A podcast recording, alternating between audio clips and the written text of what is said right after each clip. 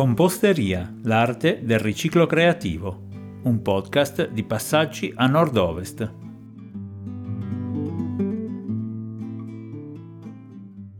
Le parole sono gli elementi base per formare il linguaggio, che è l'aspetto peculiare dell'essere umano. Il linguaggio è ciò che ha permesso all'umanità di progredire e di diventare di fatto la razza dominante del pianeta. Ma non dobbiamo abusarne a discapito della vita vera. Il post di questa settimana l'ho chiamato Questione di parole.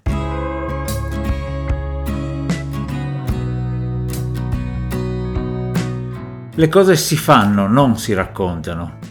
C'è una grande confusione sul ruolo delle parole scritte e su come usarle. Qui condivido con voi una mia riflessione personale su quello che io voglio fare. C'è una frase che nel tempo mi è venuta a noia, dice la X cosa è una metafora della vita e al posto della X cosa potete mettere un soggetto a piacere. La corsa, il golf, la cucina, il ricamo, la falegnameria. Vale per tutto e ha anche un fondo di verità. Se dico la corsa è una metafora della vita, come nella vita devi allenarti, perseverare, imparare dai tuoi errori, accettare le sconfitte e restare umile nelle vittorie, e via così. Suona tutto molto giusto ma in realtà la corsa non è una metafora della vita, è una parte di quel fenomeno complesso e multiforme che chiamiamo vita. La vita va vissuta, non parafrasata. Contano le azioni, non le parole. O come diceva in modo molto più efficace e colorito Paolo Cevoli interpretando l'assessore Palmiro Cangini, fatti, non pugnette, ironizzando sulla tendenza alla masturbazione mentale che caratterizza chi vive in un mondo esclusivamente teorico. Torno quindi all'incipit di questo post. Ha senso investire tempo nelle parole? La mia risposta è un sì forte e chiaro e adesso ne spiego le ragioni. Come prima cosa è importante effettuare un distinguo tra i diversi modi di usare le parole. Se servono a raccontare dei fatti, si tratta di giornalismo. Se servono a spiegare il perché delle cose, si tratta di istruzione, di scienza o anche di semplice informazione, i manuali della lavatrice che tutti ignoriamo, ad esempio. Se servono a spiegare delle idee o a propugnarle, si tratta di filosofia, di cultura, di ideologia. In tutti gli esempi che ho fatto, e l'elenco potrebbe andare avanti ancora a lungo, le parole sono uno strumento, sono ancillari rispetto al loro scopo. Ma quando le parole vengono messe al centro, allora acquisiscono nuova forza, si trasformano da strumento a fine ultimo. Accade in letteratura, quando si smette di parlare di realtà e si lascia spazio alla fantasia. È il potere delle parole che diventano storie, non si rivolgono più alla sfera intellettiva cognitiva, ma a quella emotiva.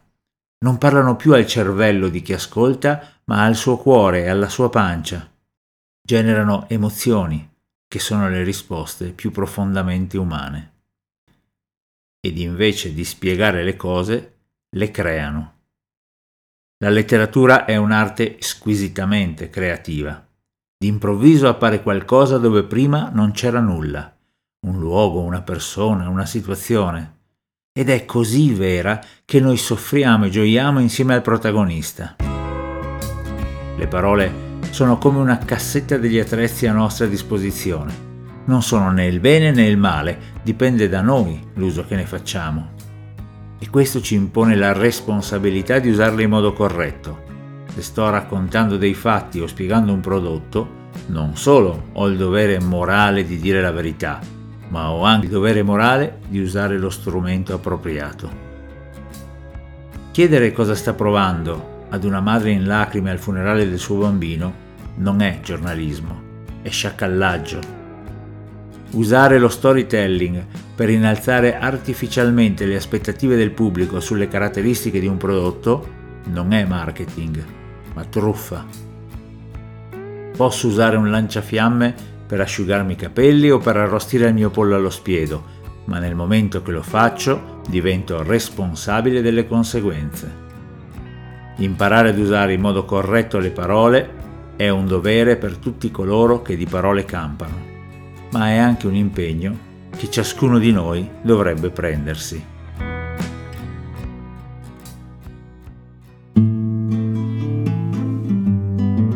Composteria è la versione podcast del blog di Franz Rossi, che poi sarei io, che potete trovare al sito www.franzrossi.com. Testi, musiche originali e montaggio fatti da me medesimo.